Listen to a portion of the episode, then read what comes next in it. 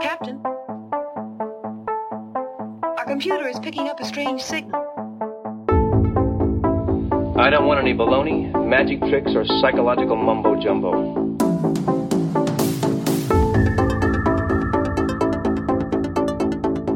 Errors in time and space.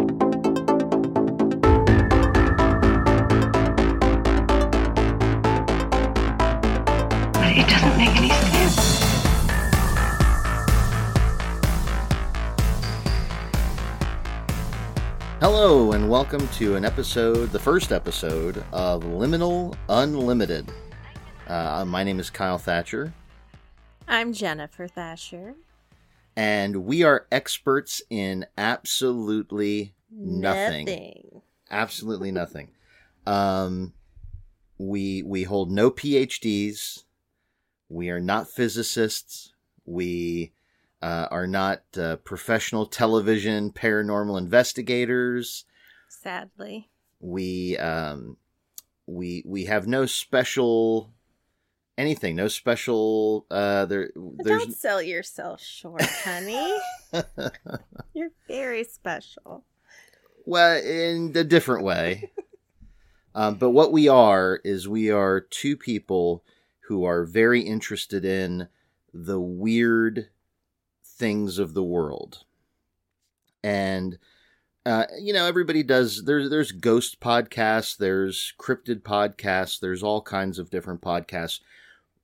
What we wanted to do was when we thought about it we said well you know what there's actually a lot of overlap here with kind of uh, it's not brand new uh, the idea's been around for a while but it's really starting to take on steam and it's something that i'm very interested in and I think Jenny's very interested in, and that is uh, the idea that a lot of the paranormal events that occur uh, that you hear about reported um, have some aspect to them uh, with interdimensionality or alternate realities or you know other paranormal phenomena.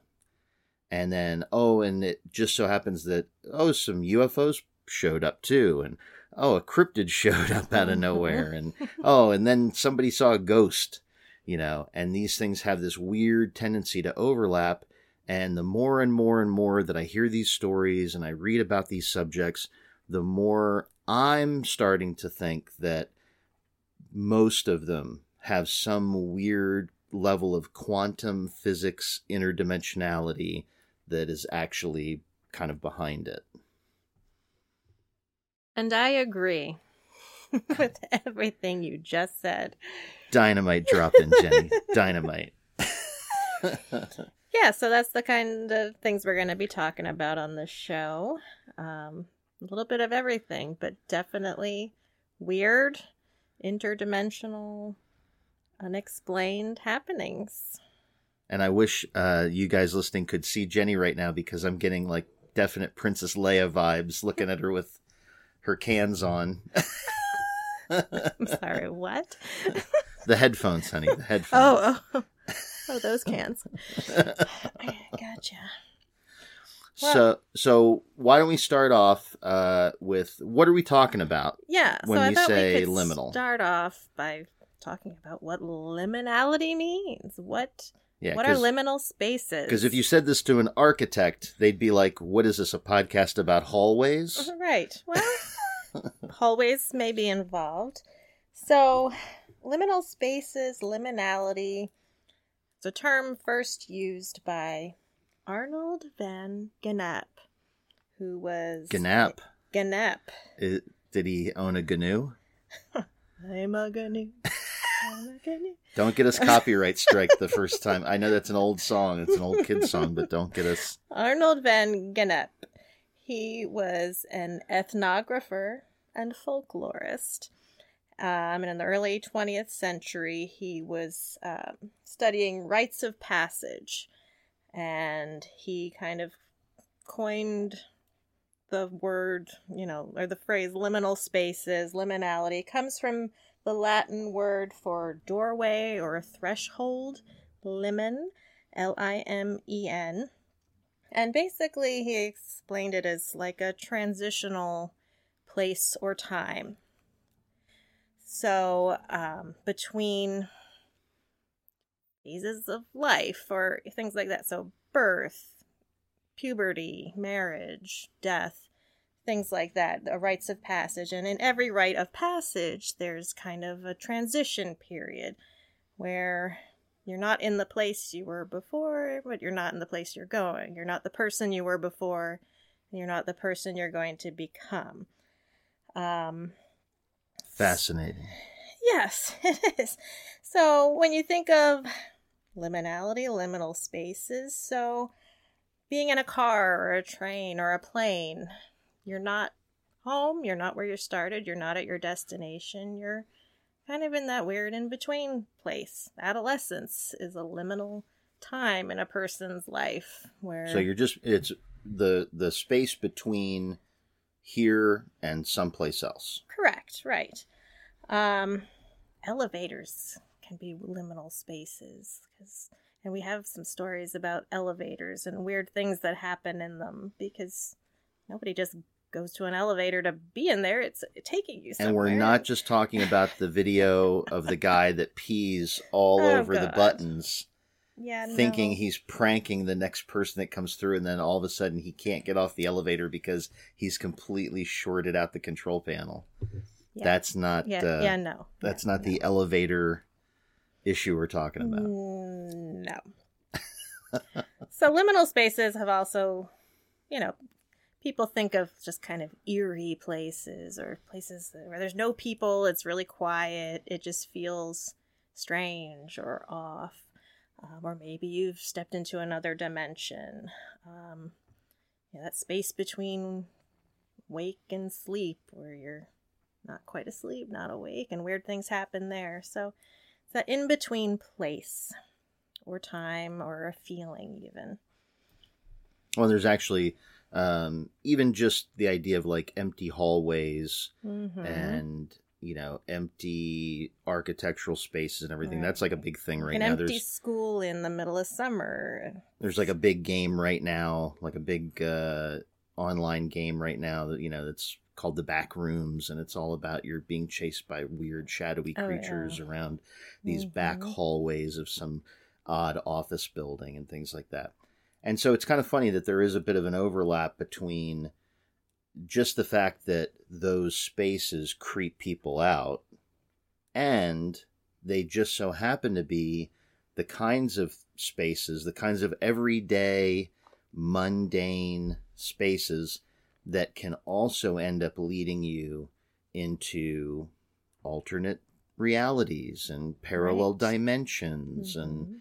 you know all of a sudden something happens out that takes you out of your ordinary day something that you didn't expect and you have a bit of a you know twilight zone-esque episode Right. so um should i start with the first uh kind of story i mean Yeah. on on this podcast we're going to get into uh, because we we kind of feel like it overlaps into so many uh, paranormal topics. You know that that there are these strange occurrences. So you know we're talking about events where like it's definite doorways somebody steps through into a parallel dimension or an alternate reality but we're also talking about people meeting their doppelganger uh, we're talking about uh, events like um, the Mothman.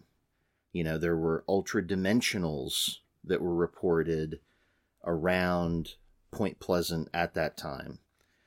We're going to uh, do an episode where we talk about Skinwalker Ranch um, or the Philadelphia experiment. Um, but also, the whole idea of why these events are so spooky to me is because they seem to be able to happen to regular, everyday people in regular, everyday places when they least expect it. And Mhm. so we're going to be peppering in to our podcasts a lot of things we find on uh, blogs and on Reddit and things like that. Little stories, little odd occurrences that that kind of strike our fancy and think that we think fall into uh, these categories. But also, as we're going to cover uh, towards the end of the episode, this first episode, um, we're things like ghostly phenomena, what would normally be attributed to ghosts, I think can sometimes actually be a small little dip of the toe into liminal space. Um, so, would you like to start off with a story, or should I start? How do you want to do it? You start. Go ahead. Okay, let me let me bring up uh, bring up my cheat sheet here.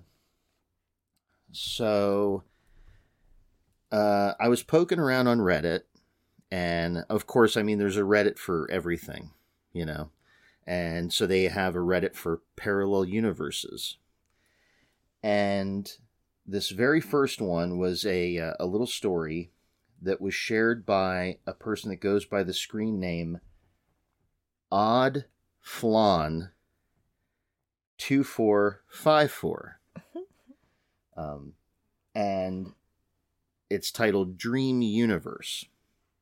Now you might think, oh, dreams are dreams, and this and that, and you know, how can you tie dreams to liminal spaces or alternate dimensions or any of this? Well, I've personally had some dream experiences and I understand the mechanics of lucid dreaming. I've had lucid dreams. But I've had some dreams where I was in a different life or a different reality from my own, and they were real tactile. It wasn't like the mushy dream reality. Like if anybody understands what I'm talking about, it's like when you're in a dream and and, for people who uh, have had a lucid dream here or there, and you begin to realize it's a dream, things are always kind of mushy. You can't really move as fast as you normally would. Mm-hmm. When you try to touch things or manipulate objects, you, it, it takes a lot of work and you can't quite handle it. It's almost like you're in a badly made video game Right. to where the hand doesn't work right or you know and you try to run but like your feet really don't go anywhere. It's all that odd dream mechanic. But i've been in dreams where i could feel the sand between my toes and i could run as fast as my legs could carry me. And yet i had a very clear knowledge that i was not me. I was someone else but yet it was still my consciousness. And so, dreams for me, I think, can be liminal spaces because, for as much as we'd like to think that we understand the biomechanics of dreams, there is so much of the brain that we don't know about yet. Oh, absolutely. Mm-hmm. So, this story starts Hey guys, I'm going to share an experience I had I don't know if this is the right place, but here it is.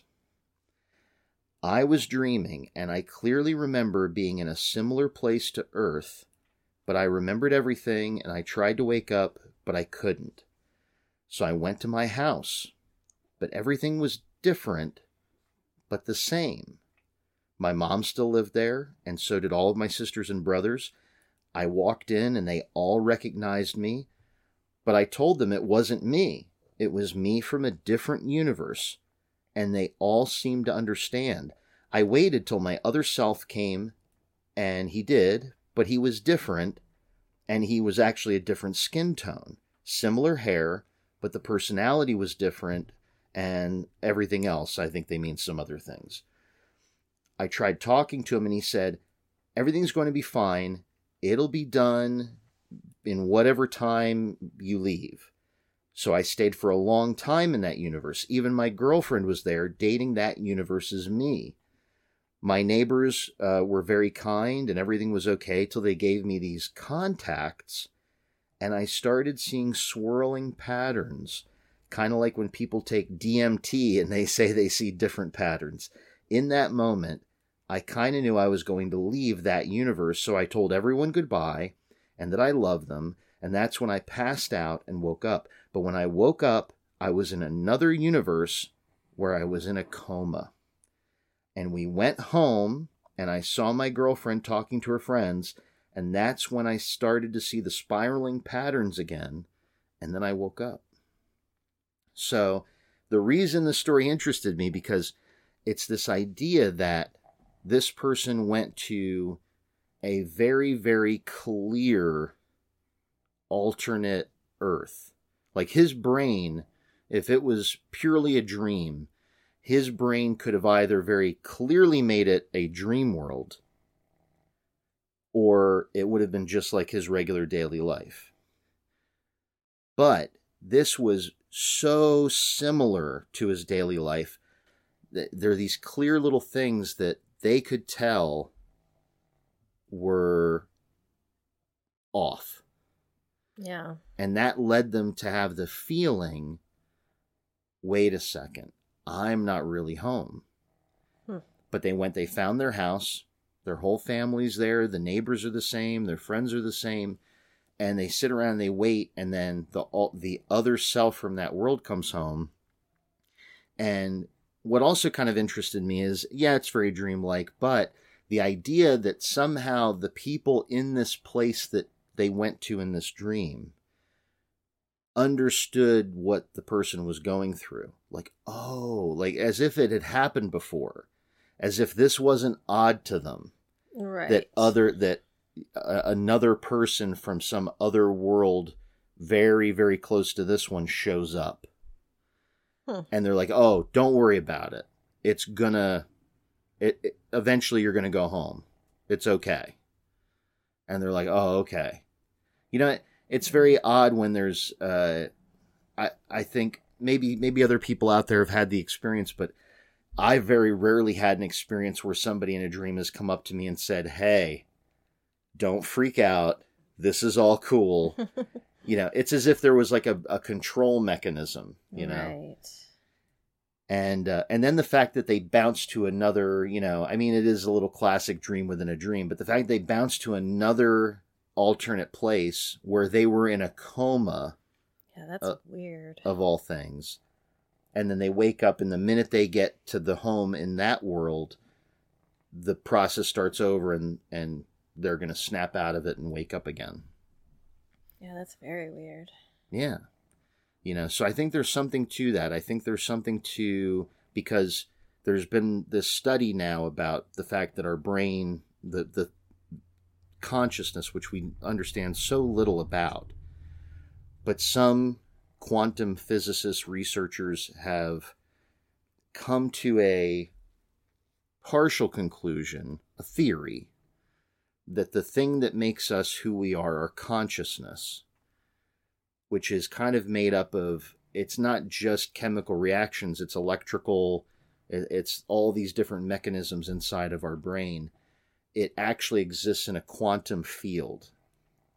And they posit that that's why when you die and you're let's say you're in a hospital setting and you die in surgery or you've had an accident you come into the emergency room and you die and then they perform CPR and they restart your heart and your brainwave patterns come back and you come back unless you've had like massive cell death in the brain to where it literally just mechanically can't make those connections anymore you come back you come back as the same person Right. with the same personality, the same character, you know.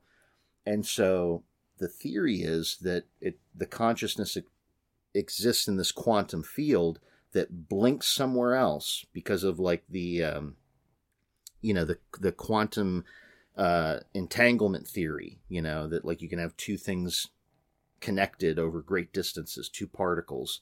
It blinks somewhere else, and then the person's brought back to life, and it blinks back in and you're you again. Yeah. So I think, is there a possibility that when you dream, part of that consciousness, that quantum field, slips to that other place? hmm Maybe. Oh, then there's astral projection and all of that too. Yeah. And you get to be your other self. Yeah. So I don't know. What do you think of that? That's pretty weird. I mean, dreams for me, you know, I kind of have to chalk it up to being a dream. But I see where you're coming from. It's hard, I don't know. It's hard for me to see it as anything other than a dream.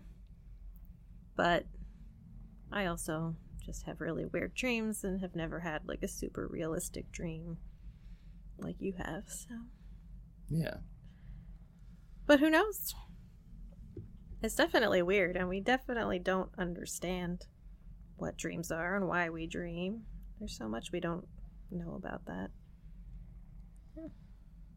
Yeah. That's a good one, honey. So yeah, so you know, it kind of and that that's what we're talking about. We're talking about things that happen, and and that could, heck, heck that could be just somebody's dream.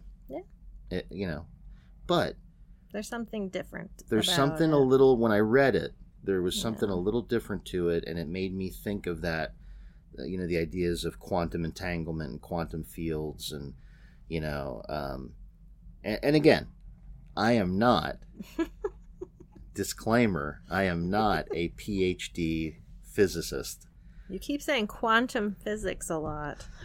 Well, you know, well, you know, for a guy like me, that's the catch-all now, right? It's all Yeah. quantum physics. right. I mean, How, you're how not does wrong. a mic? How does a microwave work, Kyle? That's Quantum quantum physics, there, bud. You're not wrong. yeah, you push the buttons, you go beep, beep, beep, quantum field, and bang, food's hot. Science. She blinded me with science.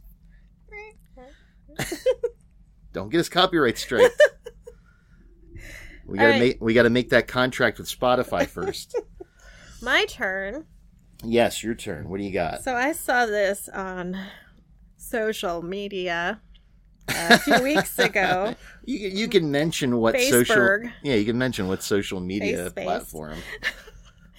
Uh, in a paranormal group that I'm in, and I thought this would be perfect. If you hear snoring, that would be our dogs, George and Lucy, who never leave my side. Yeah, So they're literally right couple here. of couple of little fat and shadows. they're noisy. They're a pug and a puggle, so they snore. Okay. So, I'm not a religious person, nor do I believe in paranormal stuff, but I have no explanation to what could have happened. Here's our story. In the summer of 2021, one night our daughter disappeared within our home. We called for her and she was not coming to us nor responding. Carol Anne. Carol Anne. We went to look for her in her bedroom. That was the last place we heard her in. She wasn't there. Went to the bathroom, not there as well. I asked my husband if he seen her, and he said no. Had told him she wasn't in the bathroom nor her room and wasn't responding to me. So he walked around the house calling for her, and she was nowhere to be found. We were both going around the whole house, checking closets, under the bed, basement cabinets, all the spots we could think of, we checked. And nothing. So we are freaking out at this point. My husband checked the doors, and both were closed and locked, but my husband still went outside to see if she could have gone outside. Very unlike her, but still better check just in case. While he's out checking, I'm checking for any open windows. They were all closed and locked.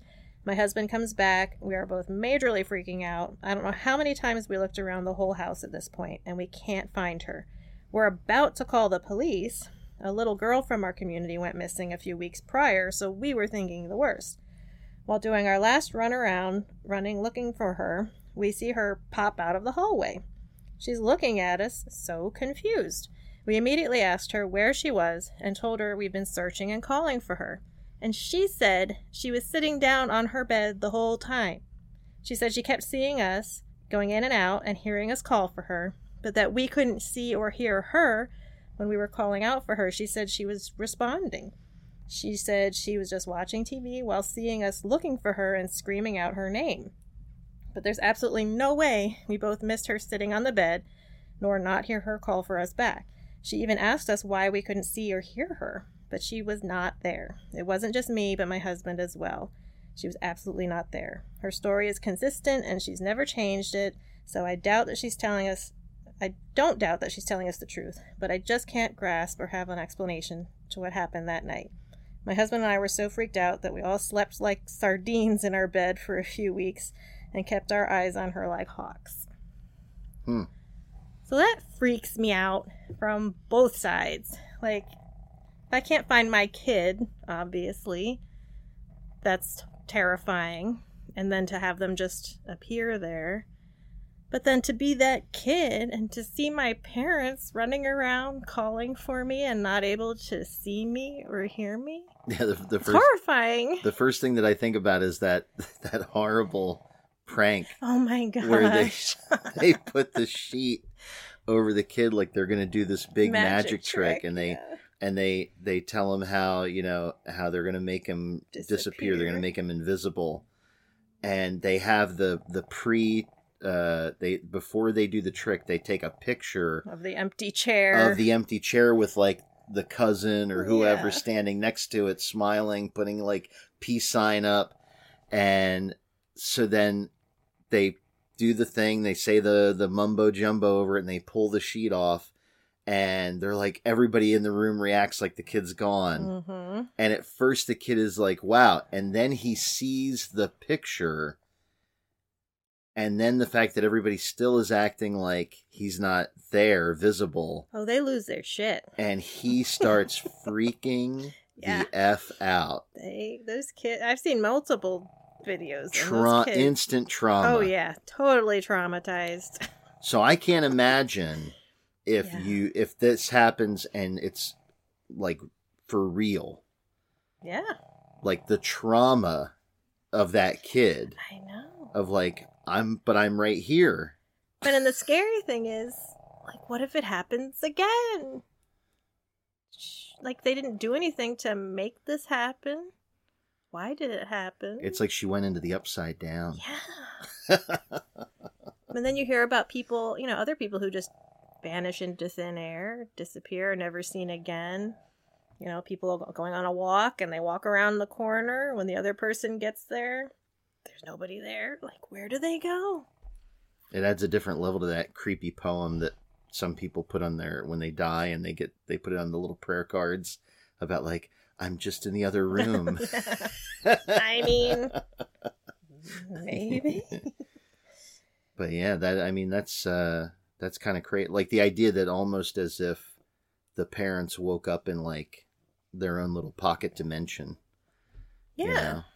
like one weird. and who who actually disappeared like who to the they perceive that the daughter's gone right right, but she she thought she was there and she could still see them. she but could still why see them you know Yeah, something happened to separate them. it's it's almost as if the parents it, it going back almost to like the quantum field thing it's almost like some something with like their consciousness maybe just got scrambled hmm like when they woke up out of sleep and they they literally couldn't perceive that there was another person I don't think they were sleeping. they were oh i maybe no, i just they were just in the house. She was watching TV, and they were just. They called for her, and she wasn't responding, oh so they went looking for her. But then in the comments, other people were like, "Oh my god, this happened to me." This one um, person said that their parents lost their dog inside their house for 48 hours, tore the whole house up, made flyers. Comes home from the grocery store, and the dog's inside the house at the front door. well we could them. never miss our dogs because i can hear them over the microphones very clearly right now Yes. um but yeah i mean that you know that of course that's barring the the fact that you know kids can be little shits Well, that's true. Someone else commented, you know, yeah, I did that once. It took, I hid from my parents under the bed. I was It was right hilarious. They were calling. i was right here mom Yeah. and dad what right. So that's a possibility. you know and then they Mhm. wonder why they get you know left home alone like kevin Kevin, well that's a very cool story I thought so. So uh the next one i have now every episode we do is not going to be all just like us reading facebook and reddit posts but for our initial episode we thought this was a good introduction to like the various forms that these topics can take that we're going to talk about. I love Reddit stories. Well, yeah. I mean, I mean, you know, great. um, you know, you get some that are kind of, you know, way off the wall. But um, so this is, uh, this was posted by a person going by Trash Panda one triple nine triple six, and it's just titled "Weird Situation." So uh, they say, "Get ready for this one." My cousin and I have spent now this this is one I'm gonna I'm gonna preface this one. This is one that weirded me out because if this is true, then I don't know what's real. Okay, if this actually uh, on the hypothetical that a Reddit any Reddit post could be true, if this shit happened, what is reality? What the fuck is going on? Okay. Okay. My cousin and I have spent our entire lives since the age of nine confused as hell. Before that, so before they turn nine years old, from the ages of one to eight, before that, my mom, who he, this person's cousin, still calls mom, used to introduce us as twins because, well, we looked literally identical.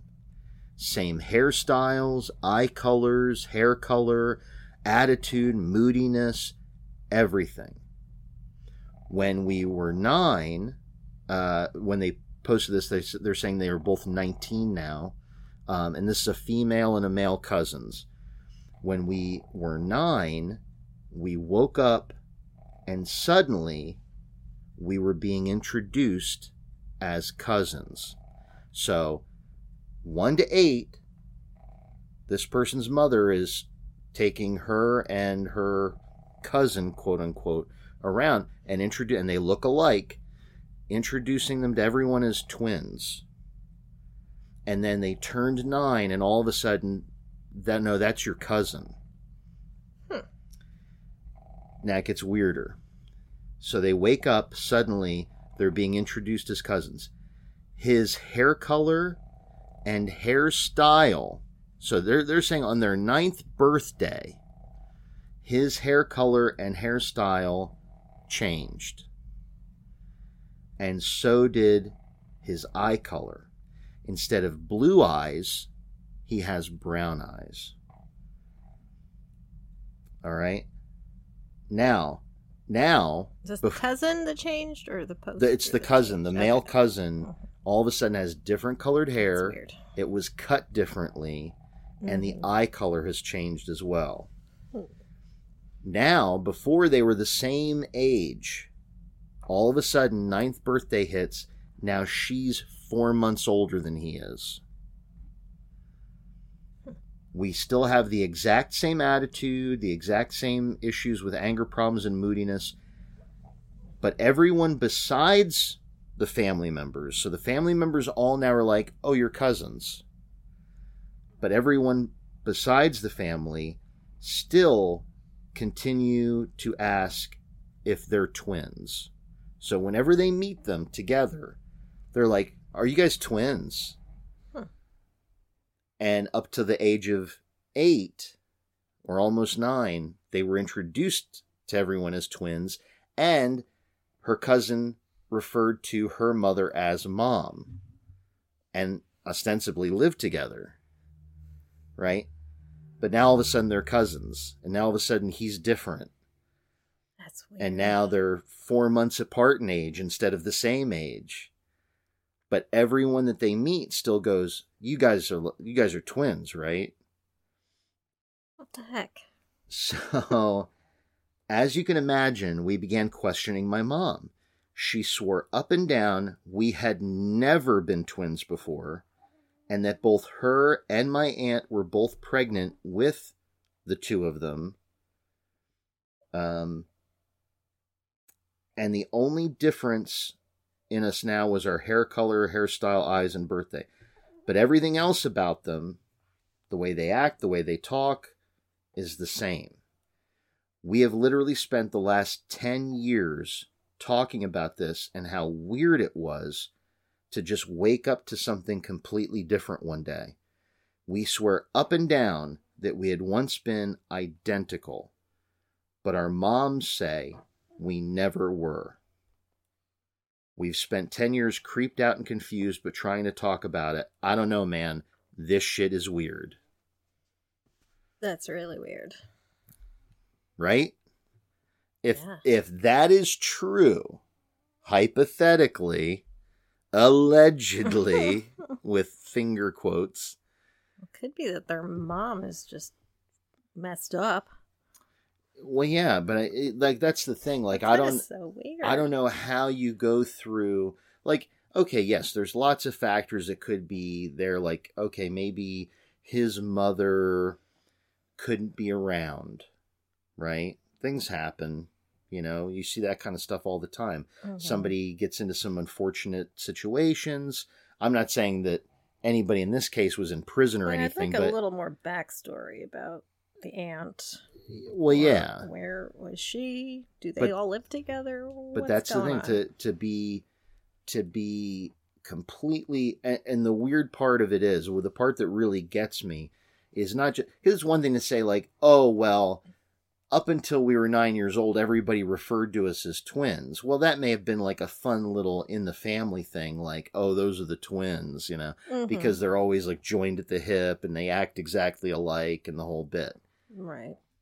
but for her to say that his hair color and his eye color changed the day they turned nine Yeah.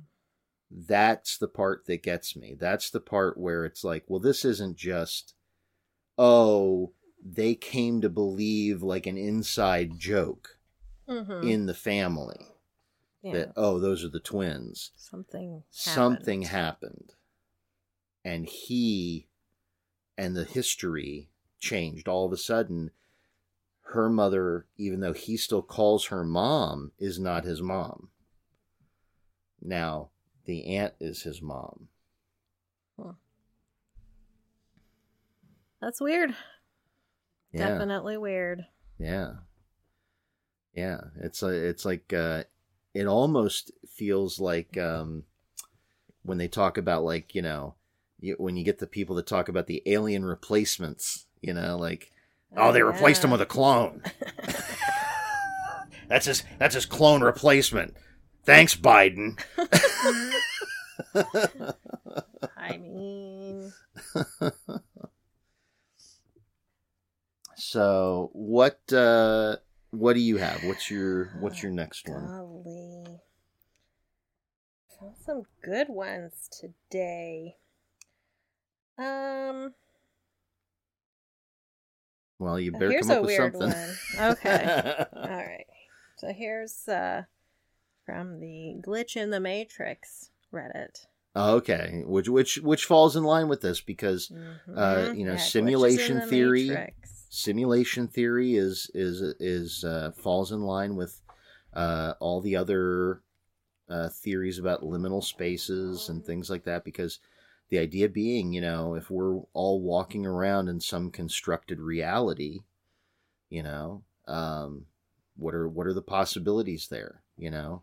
And, and is it something that we somehow uh, consciously or unconsciously control or is it being controlled by some outside force Yeah, I don't I don't buy the whole simulation theory thing because first of all, I feel like if it is a simulation, they could do a much better job.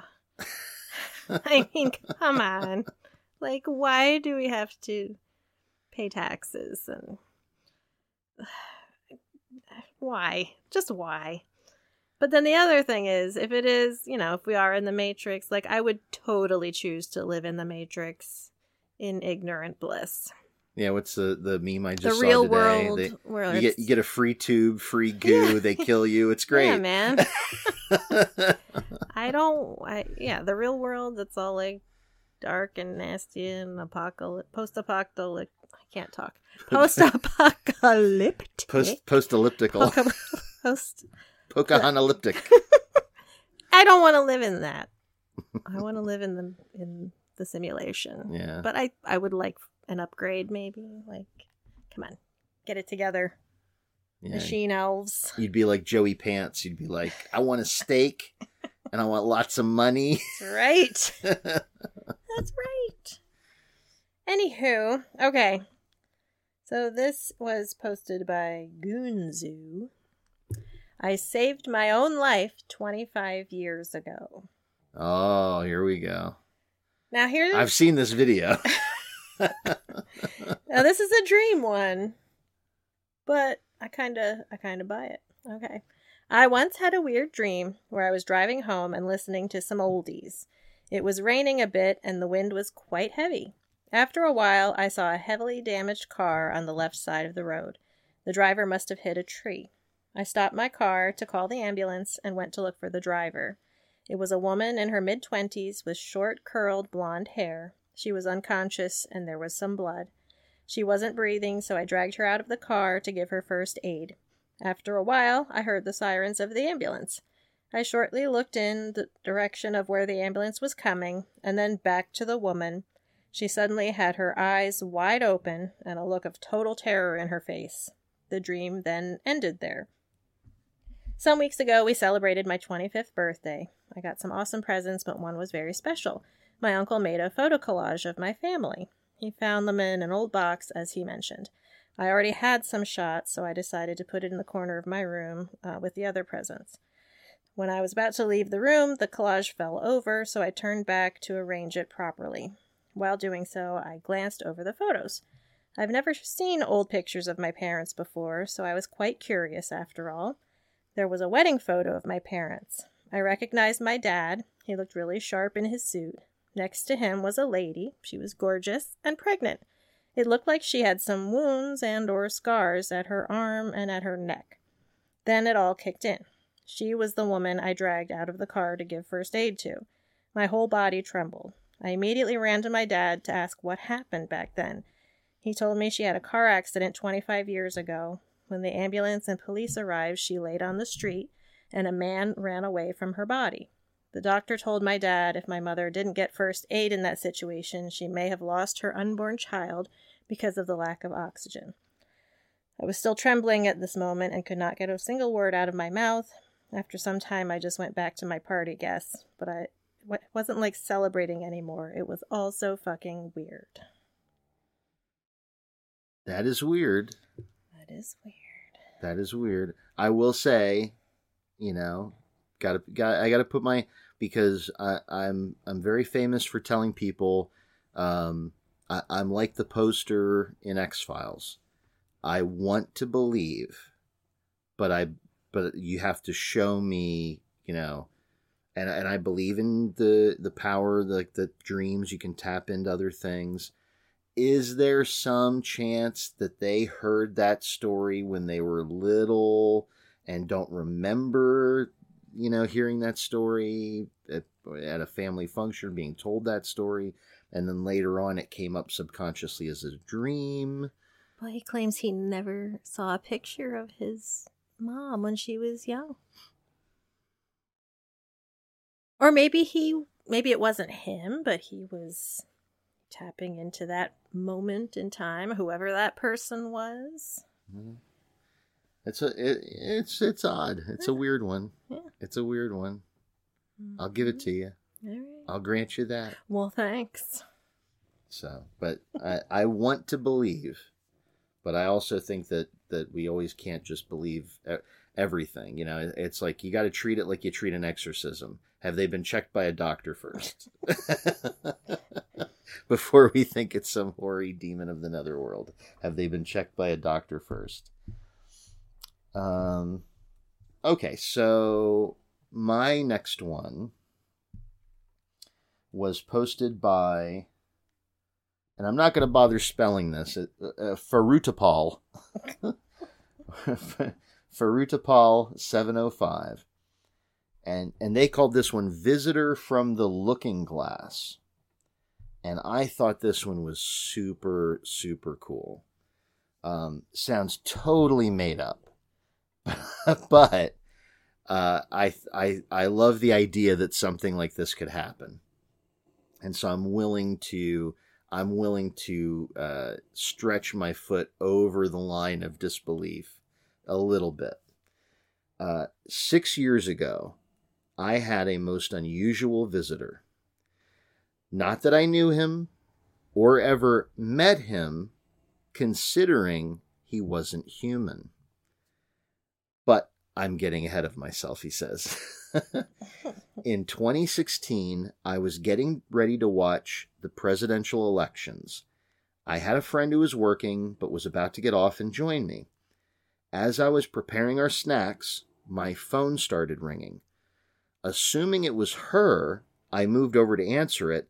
As I hit the receive button, my phone did a bright flash, almost blinding me.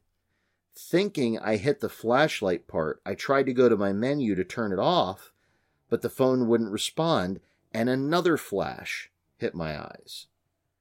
Uh, turning my head, I rubbed my eyes as a deep, soft voice gasp. They used too many adjectives there. Replying, What are you? Thinking my friend could hear me, I responded. Now, why he thought the girl that he was expecting to come over and watch the election with him had that deep, soft voice, I don't know. But uh, thinking my friend could hear me, I responded, currently blinding myself apparently but never mind that. Are you and about to maybe ask are they coming or what? As i lifted my phone again to ask if they were on their way my words died upon my lips as on my screen was this oddly formed man. His skin a very light purple. In place of ears they looked like butterfly wings his eyes were a fully blue color and looking as perplexed and as shocked as I was. Now, he actually says this. I think this is artistic license. What in blazes? I'm sorry. Is this some kind of cosplay or prank my friend put you up to? My mind was trying to logic all this out as this person looked confused he politely responded, I assure you, I do not know your friend. I am called Ambassador Lin. And you are? After babbling, still trying to get my bearings on who or what I was looking at, I told him my name, then asked, Pardon me if I sound rude, but what are you? The screen started flickering, and it seems Lin was having some difficulty on his end as well. He spoke rather quickly now would seem fate is bringing our conversation to an end. Listen to me. I will search for a means to contact you again. Would seem you're from an interstellar planet our people have yet to explore. No, you're very beautiful, and I will. The screen went black as I dumbly sat there looking at it, never knowing what else he could have said. I did not tell my friend what happened, as she stopped in later to watch the elections with me, I felt crazy, and I certainly thought I might come across crazy if I told her. It's been six years now, and no contact from Lin. I still don't have an explanation of what happened. Hopefully, he and I will meet again. Now, it's an alien thing, but the reason I picked this is because the way that it happened is such that is it possible that in that moment somehow an energy field or something some lines crisscrossed and what he assumes to have been an alien and what it seems the other person on the other end thought he was an alien is it possible that what he actually saw was a doorway his phone became the liminal space. Right. Opening up a doorway to another reality or another dimension. Hmm. You know, um, and then he was able to speak to this person. That's crazy. That's pretty cool. Yeah. Ambassador Lin. Ambassador Lin. If I had to read that a sounds like second time, I would have made him sound like George Takei. Oh yeah. Yeah. I am called Ambassador Lin.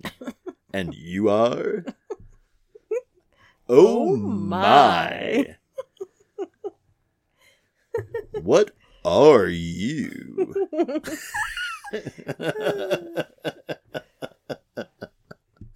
yeah, that fits.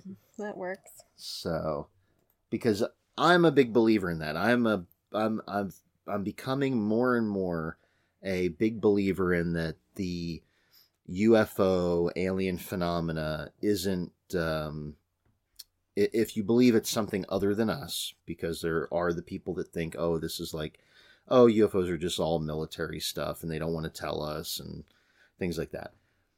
But I'm I'm a believer that uh, more and more that these are not the the physics the little I understand of physics as a former theater major the little I understand of physics kind of precludes the kind of travel that you would need to do to get from these distant reaches to here unless you doctor who'd that thing and went into either a pocket dimension or you were completely from another dimension then you could cover seemingly great distances like they were nothing Mm-hmm. um, and so that's why I have a tendency to feel like almost as if his phone became this strange portal between here and there, you know. And they're just, of course, assuming, like, oh, you're an alien, you know, because we have this kind of prosaic notion of what aliens should be. Mm-hmm. Right. So, Neat. what you got? Lay it on me. I can dig it. This one I've seen posted a few times, like I've seen in different places, and it's really creepy. So this was also from the Glitch in the Matrix Reddit. All right. Still freaks me out to this day, and I've never told anyone this except my girlfriend.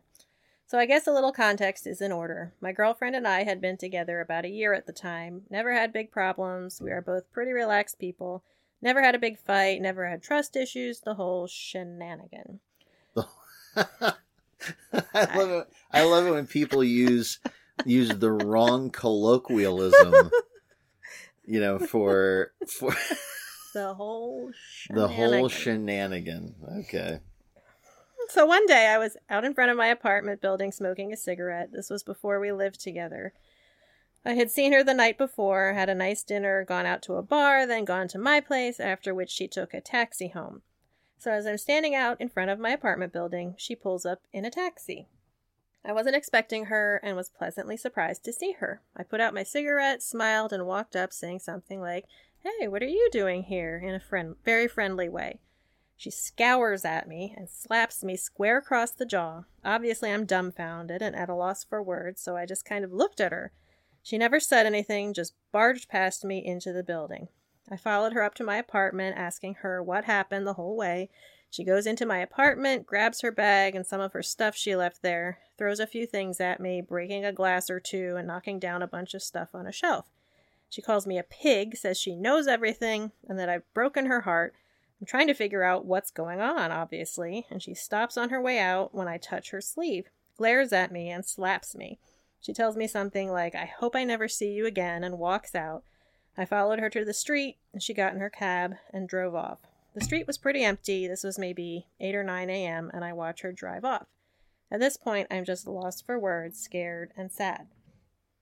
Then, as I'm watching the cab drive away, someone hugs me around my waist from behind. I turn around, and it's her, in running clothes. She was wearing heels and a leather jacket before, and I went completely pale. She said hi in her usual happy go lucky tone, then noticed my look and said, What's wrong? I spun around, no taxi. It had literally driven away five seconds earlier. No way it could have turned in that time, and all the lights were red. I didn't say anything to her, just ran upstairs. Her bag was gone, things were still broken, my doors still wide open.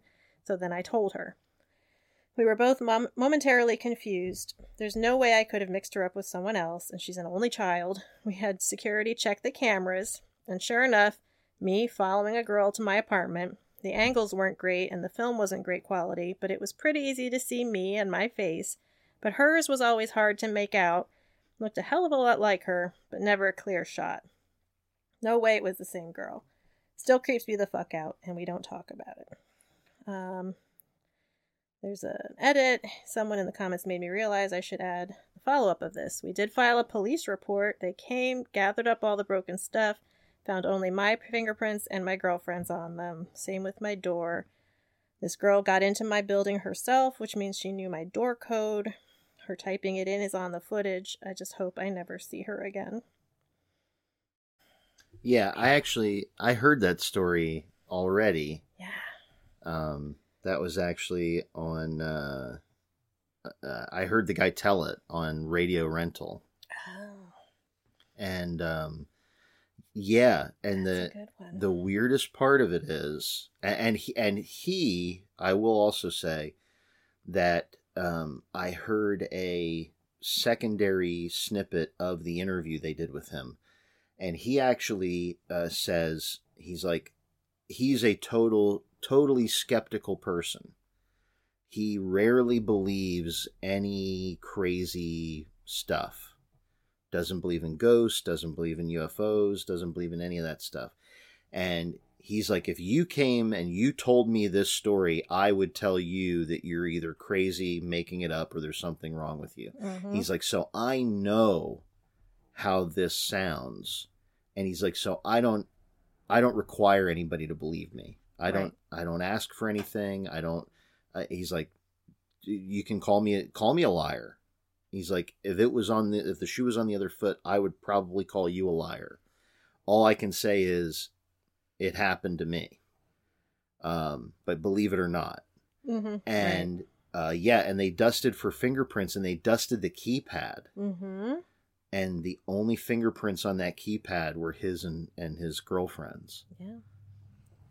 It's really weird. and they know for a fact she touched the keypad that because that's on the when the the cops came, and actually um, he he adds her dad is a cop, so he was the Hmm. one they called first, and he had a couple officers come over. But um, they very clearly on the video saw her use the keypad, but there's no other fingerprints other than theirs Yeah. on it. Yep. He says uh, he had a conversation with a family friend who's a professor at Columbia. Um, hypothetically, what his theory would be if this happened. And one of his explanations was somehow a mirror of our world running a nearly identical timeline folded over ours or collided with ours temporarily. Maybe she saw me at the bar the night before with another girl, his girlfriend, not seeing her face and decided to break up with me the next morning, coming to my apartment. Then the amount of a disturbance that resulted in caused our two worlds to break apart right as she drove away. Possible. Yeah, and I mean, uh, it- sort of like goes along with like so if you there's a couple different um, ideas of what uh, multiple realities would look like, but I kind of like the idea that like if you start to get into like higher dimensions of reality, like it's that whole kind of that that old uh, shtick of you know from uh, True Detective, you know, time is a flat circle or a flat disc or whatever. And it's like, you know, when you, if you remove yourself and go so many dimensions higher than the dimensions, the, the four dimensions that we live in, because we, we live in the, you know, three dimensions that everybody knows. And then there's also time, you know, is our fourth dimension. If you go above that, just like a two dimensional surface to us looks flat, if you go above the fourth dimension of time, our entire reality, our entire existence looks flat to somebody looking at it from that level. So then this kind of ties in for me, being that I'm not a scientist, I just love to think about creepy, weird shit. It ties into me the idea of like string theory and stuff like that, that you have all these like almost as if there's all these like sheets of reality these like two dimensional imagine as two dimensional curtains of reality all hanging next to each other and every once in a while you know, a little breeze ruffles one of those curtains Mhm. and it touches Yeah. the one next to it. And so for that brief instant, he existed in a world where his girlfriend and a girlfriend from an alternate reality where they broke up that day existed in the same place at the same point in time. yeah. I think that is super weird. Really weird.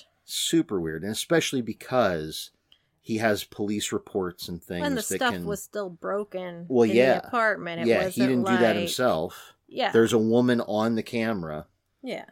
you know. Like sometimes people will see things and then they'll look away and then it's back to normal. yeah. But this like actually affected his real reality. Yeah, and he was very clear. Um, you know, he's like, "No, it was my girlfriend." He's Mhm. like, "I know what my girlfriend looks like," Yeah. and he's like, "The woman that came into the apartment was my girlfriend." right. And when he says no way it was the same girl, he means there's no way she could have like Yeah, she changed didn't her have clothes time. real quick and the The amount of time he, he's like, he's like, it was literally the space of five seconds Yeah. at most. right. Like I'm watching the taxi, and as the taxi starts to like merge with other Yeah. traffic, she grabs me from behind. Yeah. you know and when i look up i can't make out where the taxi is now It's gone, he said. you know Yeah. so Yeah. really crazy and, you know and he and he he actually doubted her he you know he went as far as to go that you know like the most implausible things like Mhm. do you have a twin that you never told me Right. about Yeah. and you know you're like pranking me or something because you know it's not funny now hmm like this is weird now like what's going on and she's like and she's just as upset if Mm-hmm. not more so than he is because initially she thought he was like screwing around on her Right. she was mad to begin with you know and then come to find out when she saw the footage on the camera she got like really upset really shook up and um yeah it was it's a it's a definite definite creep out hmm yeah. All right. So now we're going to move to uh, something weird happened on March 22nd, 2022. And that's posted by uh, a person goes by Connect Presence 7321. This person says at approximately 2:50 p.m on March 22nd, 2022. My husband and I had the oddest experience you can, parentheses, possibly imagine. We came out of our garage where our office is set up. It opens into the kitchen, and I walked in behind him. He was already at the refrigerator with his back to me, and I was halfway in the kitchen. Without warning, it felt like something hit me in the back of the thighs. Next thing I know, it was like the world tilted. The floor seemed to have tilted to an almost 90 degree angle, and all I could do was lean forward to keep from falling. At the same time, I noticed my husband lurch forward and grab hold of the fridge.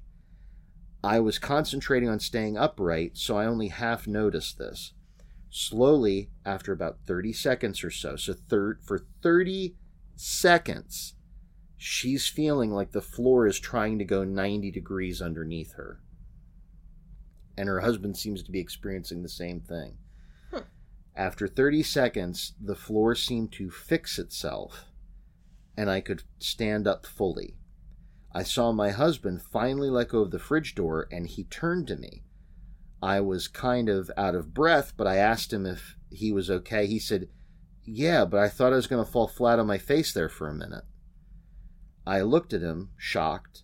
I asked him what he meant. He replied with, It felt like something hit the back of my legs, and I was flung forward and I couldn't stand up. It was like the floor was slipping out from me. For several days afterward, we could still feel where something hit us on the back of our legs. Ever since then, things have seemed, quote, off.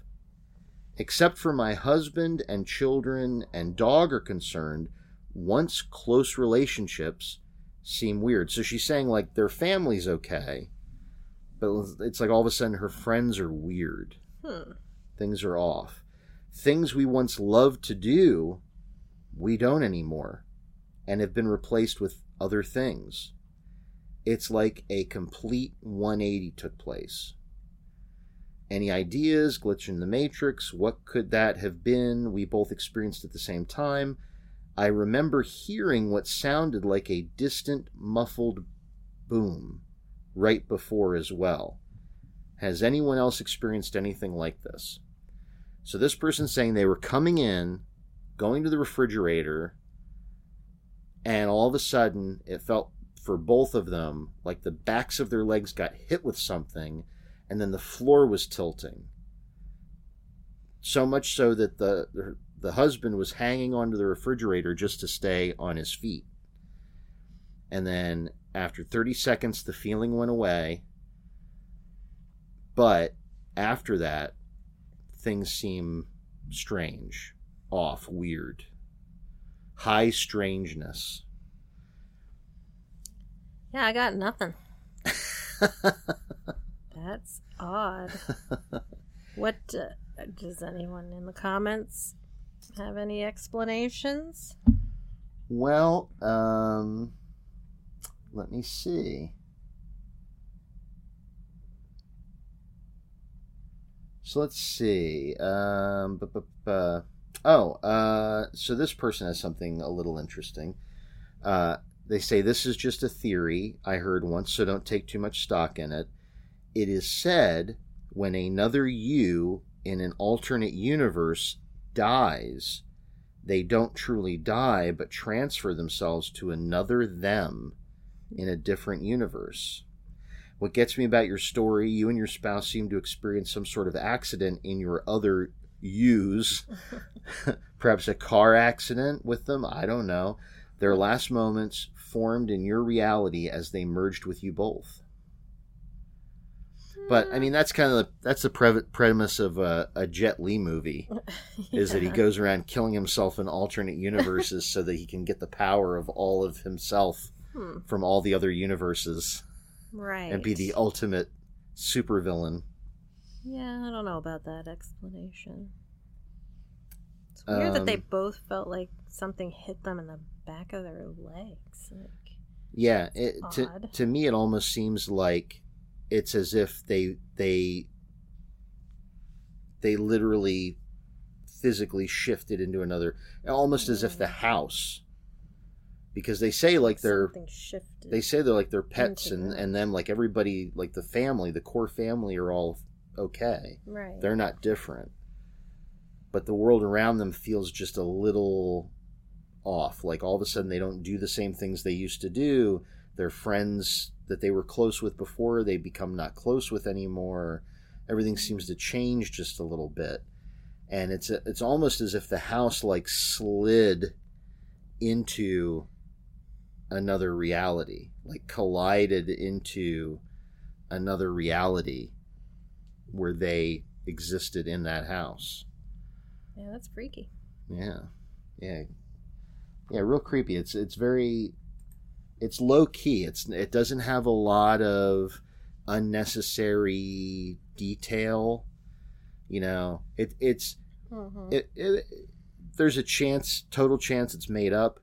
But for a made up Reddit story, a little tip to anybody who might listen to this that makes up Reddit stories, that's the trick. Don't make it too detailed. When you start when you start to get too deep in the weeds, it's like, oh, you're oh, this guy's writing a story. This is this is the first No. draft of his novel Mhm. you know but if you just put enough in we you know just time place who was there and then what happened you know don't get into like and i remember the car was red because i Mhm. commented to him two months before when he bought the car how i thought that color red looked so great you know it's like Yeah. no like that's immediate red flag this is a bs story Definitely. hmm All right, what you what you got for me? All right, well, let's see. So this one is called A Night on the Cape. Another Okay. glitch in the Matrix. We're probably we're probably gonna be this will probably be the last one, and then we'll go into like our biggest story. All right. This is from Niche 2013. This story has haunted me for a long time, and I've decided to make a throwaway account to tell it. My friend Ian, for this story, and I had been on Cape Cod for three days, staying at my grandfather's beach house out on the Elbow. Nothing weird had happened no drugs, a little drinking, some serious hangovers. This particular night, we started with some gin and tonics with my mother before dinner. Dinner was normal. We had spent the day out meandering, visiting random nearby towns, played golf, and had gone to a batting cage. We started drinking around 11 p.m. By 1 a.m., we had chatted, smoked a few cigarettes, listened to music, the usual. We were drunk, but not hammered, and decided to go outside for one last cigarette before bed. On the way out, we spotted my grandpa's collection of swords and knives on the wall of his garage. Being buzzed, young, and stupid, we decided, fuck it, let's have a sword fight. Smart, right? At least it was real swords and not the other kind of sword fight.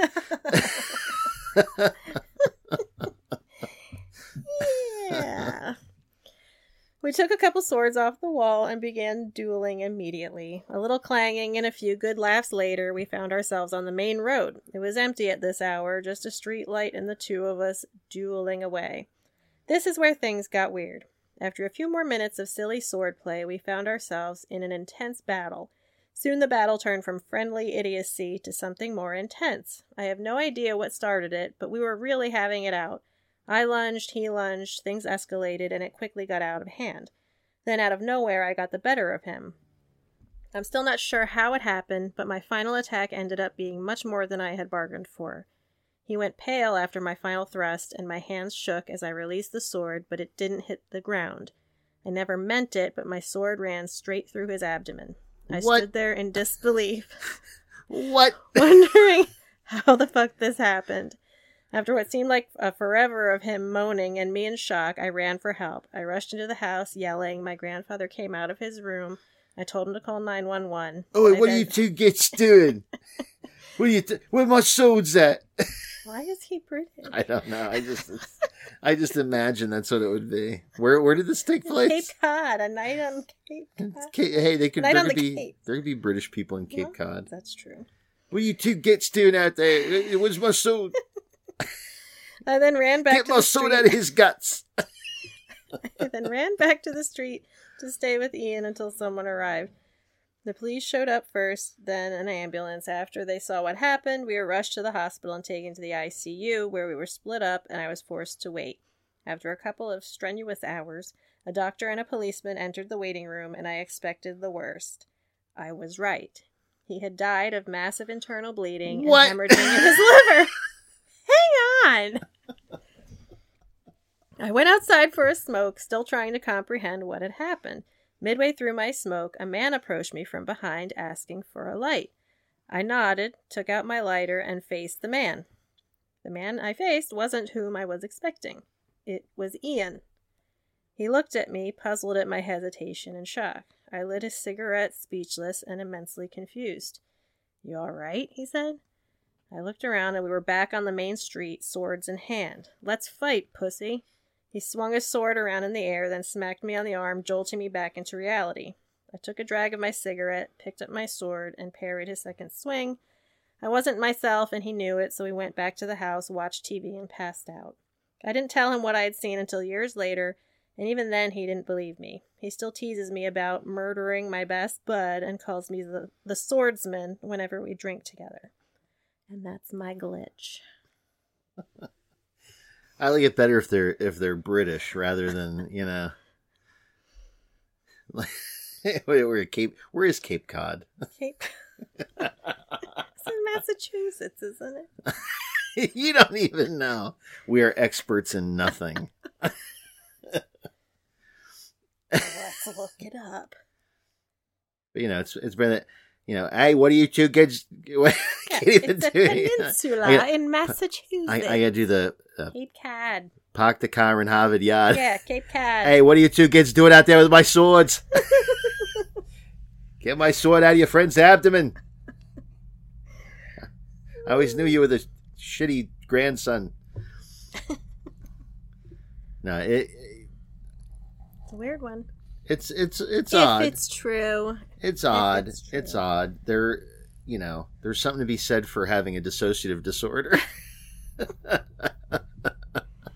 Well, the good news is he did not murder his best friend, at least in this reality that he finds himself in. well, and it raises the question that, um, you know, sometimes uh, there have been numerous stories of people that have those moments of some kind of intuition that allows them to avoid disaster. Right. Maybe he You know, kind of, in a split second, was living out and, well, that's possibility. that's the thing what if what if and this is this is why you know i wanted to do this type of show is just to ask some some of these are going to be completely open-ended questions you know that, Mhm. that don't have answers and i'm okay with that you know what if when people have those strange moments of intuition where they you know i i kind of have this thing where it's like we love to chalk things up to you know oh they had psychic ability you know or it's a ghost you know and things like this. And it's like i want to believe in that stuff. I want to believe that that stuff is possible. However after all the things that have that have happened uh, all of the stories all of these things you know i kind of wonder if we can't look maybe to a different source for why that's happening or why that's occurring that that maybe doesn't have anything to do with you know restless spirits or a strange psychic power that somehow can't be you know unlike your heart rate or your breathing can't be measured or calculated or detected it's like you know maybe that stuff is out there and maybe that is how it operates but wouldn't it be cool too if he had actually mentally tapped into through his quantum consciousness There's Ta- that word again. Yeah, I love it. where he- that he tapped into a reality where that had happened, and it was to prevent him from making the same mistake Yeah. in this reality. You know, that to me is kind of cool. Yep. You know. Oh, what are you doing out there? Was he ain't got my sword in his stomach? Sharon! Sharon, he's got a sword in his stomach. Oh, Lord. Okay, so So you saved the best one for last? I don't know. I don't know if it's the the best, but it's a story.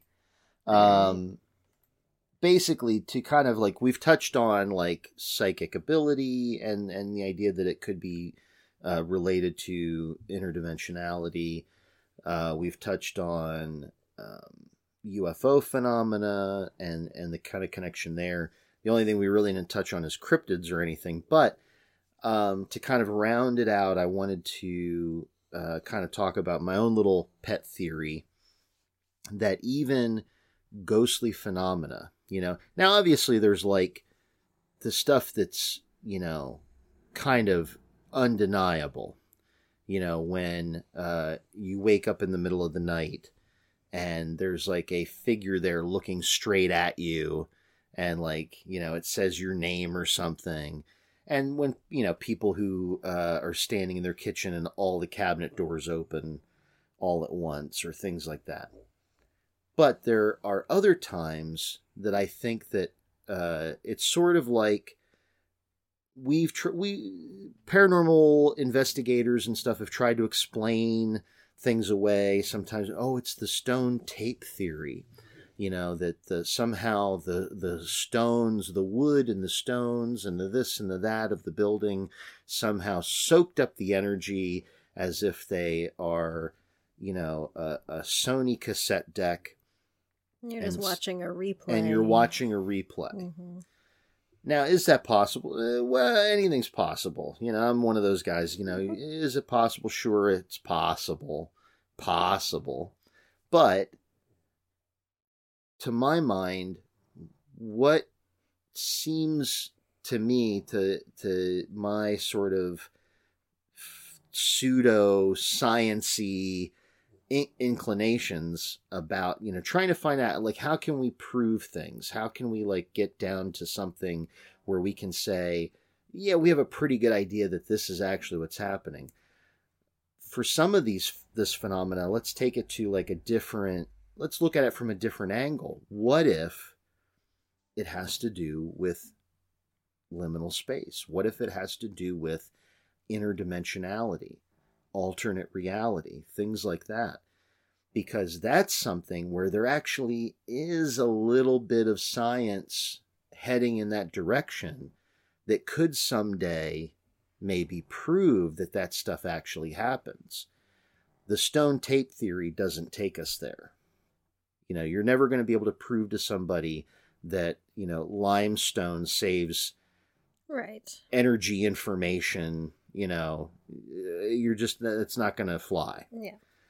um you know so for these things that we call you know they they say oh it's a residual haunting where it's just something replaying it's what if what if you live in a house where the wall is thin between here and there and it if if we can step through those liminal spaces by accident and step into an alternate reality, who's to say that we couldn't also step into an alternate space time? You know, who's to say that we couldn't see a window into uh, if if everything uh, it, it's sort of like the the movie you know uh, everything everywhere all at once right? If in the concepts of you know some quantum physics if everything is happening everywhere all at once you know it, and we're you know working with these pinpoint th- you know that in this space i've done this again and again over and over again in all different variations you know as my particles are doing all the things they're supposed to do um, finding the different pathways of reality what if momentarily you were able to see something that happened in that same space many, many years before?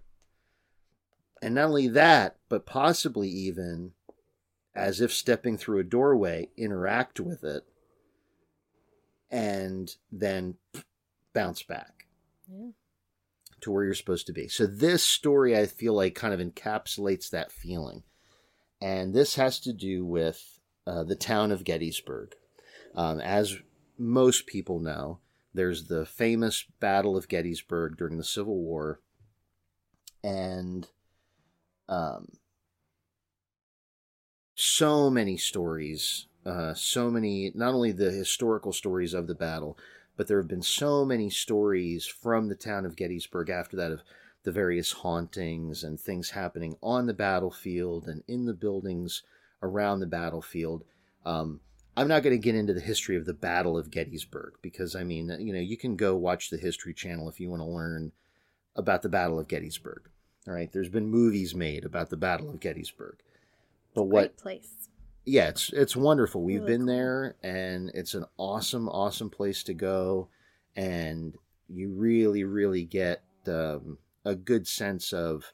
It, it's great to go and get a sense of what the the environment that these guys were having to fight in. You know, that this was, um, you know, it, it's almost kind of like things have flip flopped. Like now we see all the images on television every day of urban warfare and to see these guys having to overcome all these natural elements to fight this battle you know and having to scale you know rocky hillsides and all this kind of stuff um, and and where they're just straight out in the open just getting shot at um, it's very harrowing but this particular story is about Pennsylvania Hall. And Pennsylvania Hall is uh, on the grounds uh, within the boundaries of Gettysburg College. Um, that uh, in 1863 it was known as Pennsylvania College, and uh, Pennsylvania Hall was constructed in 1837, and it was a large structure and was taken over by the Confederates during the battle. And it was used for a few things, but two of the primary things it was used for was a lookout post, but also as a field hospital. Um, and things have been reported there certain nights. Uh, students and staff have reported seeing figures of soldiers pacing back and forth. Uh, the descriptions of the men vary, but they they think, oh, maybe it's sentries. Um, you know, the replaying of the images of sentries patrolling the grounds.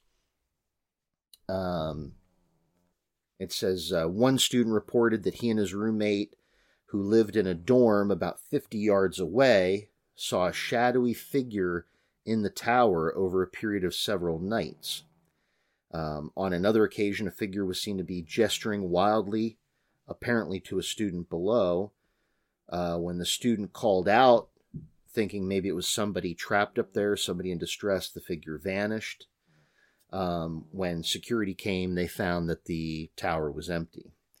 Um, but this uh, really has to do with two administrators. And these two administrators were working on the fourth floor of the building one night. And they're closing up, they're getting ready to leave. There's some of the, the last people out, turning off lights and everything.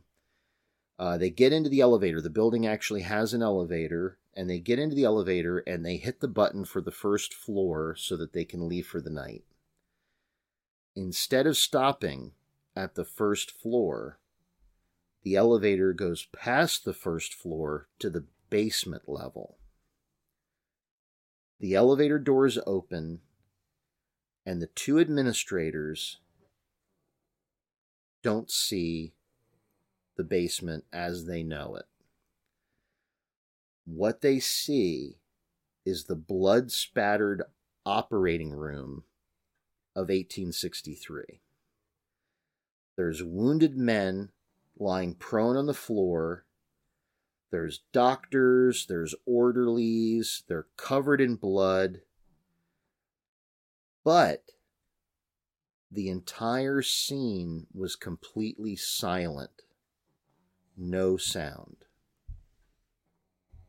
but it's there should have been lots of sound. From what they're seeing they're seeing men mouths agape like they're screaming and moaning. Yeah. they're seeing people rushing to and fro with equipment you know the the to to do uh, amputations. Um and they're you know they're seeing they're seeing the, these scenes classic scenes of what you would people getting legs sawed off. They're they're seeing it right there in front of them out through these elevator doors so they're standing there and they're completely stunned. It's very, very real. And so they start pushing the button. Like all they can think to do, like flight kicks in, and they're pushing the button to get the elevator to go back up. And as they're pushing the button to try and get the doors to close and for it to leave, they reported that one of the orderlies that they see moving about the surgical room. It's as if for a moment he looks up and he sees them. Their eyes connect and he looks right at them. Hmm. And then the doors close and the elevator moves. And uh, and that's the that's the end of the story. They they leave, they get the heck out of there for the night, and then eventually they they tell what they saw. Wow. That's But- crazy.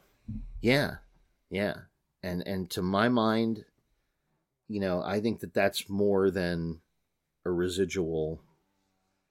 You know that that's not that doesn't in, in that can't be encapsulated as residual haunting. Right.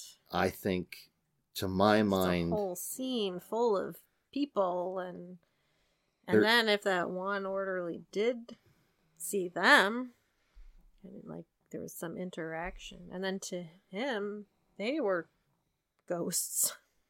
Yeah yeah. And and that's the thing that, you know to to the people in that moment in that surgical room they're not seeing an elevator they're not seeing the way the the room the way it is in modern times Mhm. all he might be seeing is an open doorway right to a strange little room that he doesn't Mm. recognize they're dressed completely different from anyone he's ever seen mm-hmm. and he's just standing there going, Who are they? And then all of a sudden they just vanish. yeah And you have to imagine let's let's say you could jump in the TARDIS and go back to that day. Is there possibly a chance that you would hear some orderly telling another orderly about, you know, yeah I, I'm You'll never I'm too stressed. I'm too stressed out. My mind is playing tricks on me. I need some relief. I need to take a break, go get a drink. I saw two men standing in a strange little room right there. you know, like you know that that person that may have actually happened. We write it off as it's a it's ghosts. But what if they actually were there? They saw them. That orderly saw the two people in the elevator.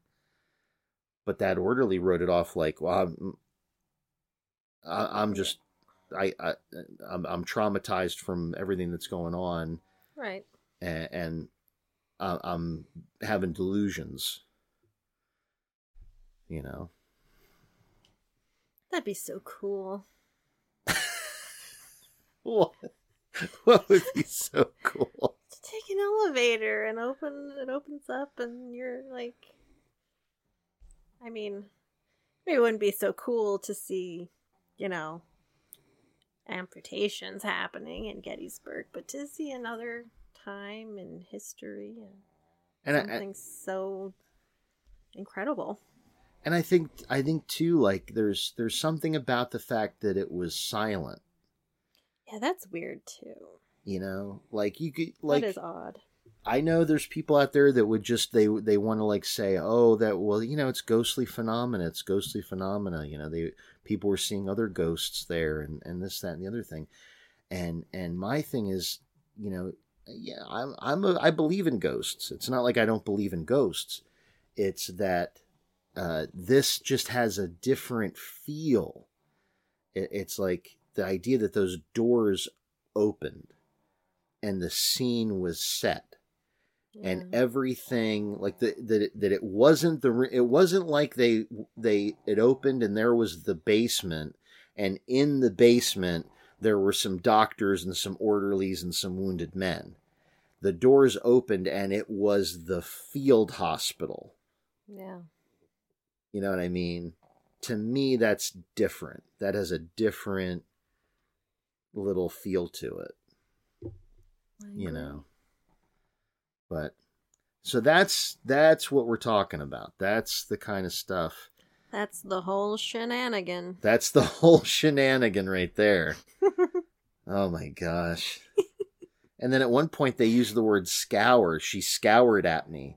You scour a, a pot or a pan. You scowl at someone. Right.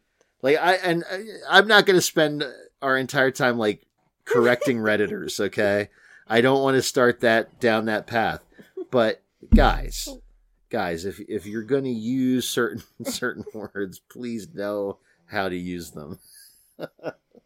Yeah, do, do you find that exacerbating? yes, totally exacerbating. but uh, but yeah, so this is what we're talking about, and we're going to get into to bigger things. You know, we will still come back to, you know, we'll have uh, many episodes where we talk about these little small stories. Um, you know, I'm not sure if it's going to be every episode, but it'll, you know, we're definitely going to come back to this because that's the whole idea behind this is to kind of reach out into this world of the weird and the strange and the unusual and to let you guys realize that this stuff is not too far removed from you. Um, that that you can literally just get on an elevator and all of a sudden take a ride to a place you never thought you'd end up. Um, and you're going to think you're crazy, and the people you tell are going to think you're crazy. But I'm going to tell you right now, I don't think you're crazy. I think that it's totally possible that that happened to you. And so, along those lines, if anybody within the sound of our voices has their own strange or unusual story, please send it to our email. Uh, it's liminal unlimited at gmail.com. That's L I M uh, I N A L unlimited, liminal unlimited at gmail.com. Send us your weird stories. And it, it, doesn't, even if you just have a, a UFO story or a ghost story or any kind of strange story, Near death experiences. near death experiences, anything, we may not use it, but if it fits in line with the what we're talking about is these kind of strange pathways and portals and doorways to other places of experience and other realities and things like that, um, we're definitely going to talk about it. And also, we have a, a Twitter, the Liminal Unlimited Podcast Twitter at Lemon Unlimipod.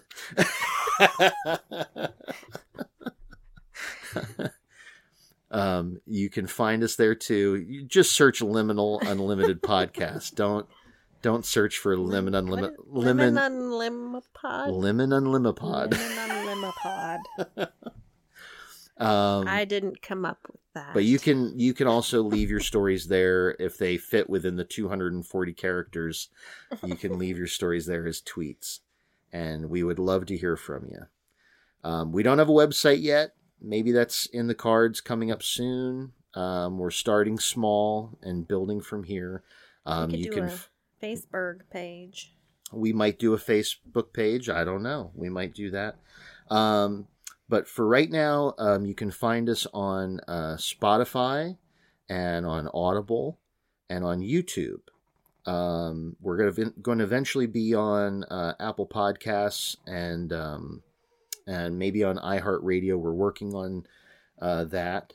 But for right now, Spotify and Audible and YouTube, those are the places to be.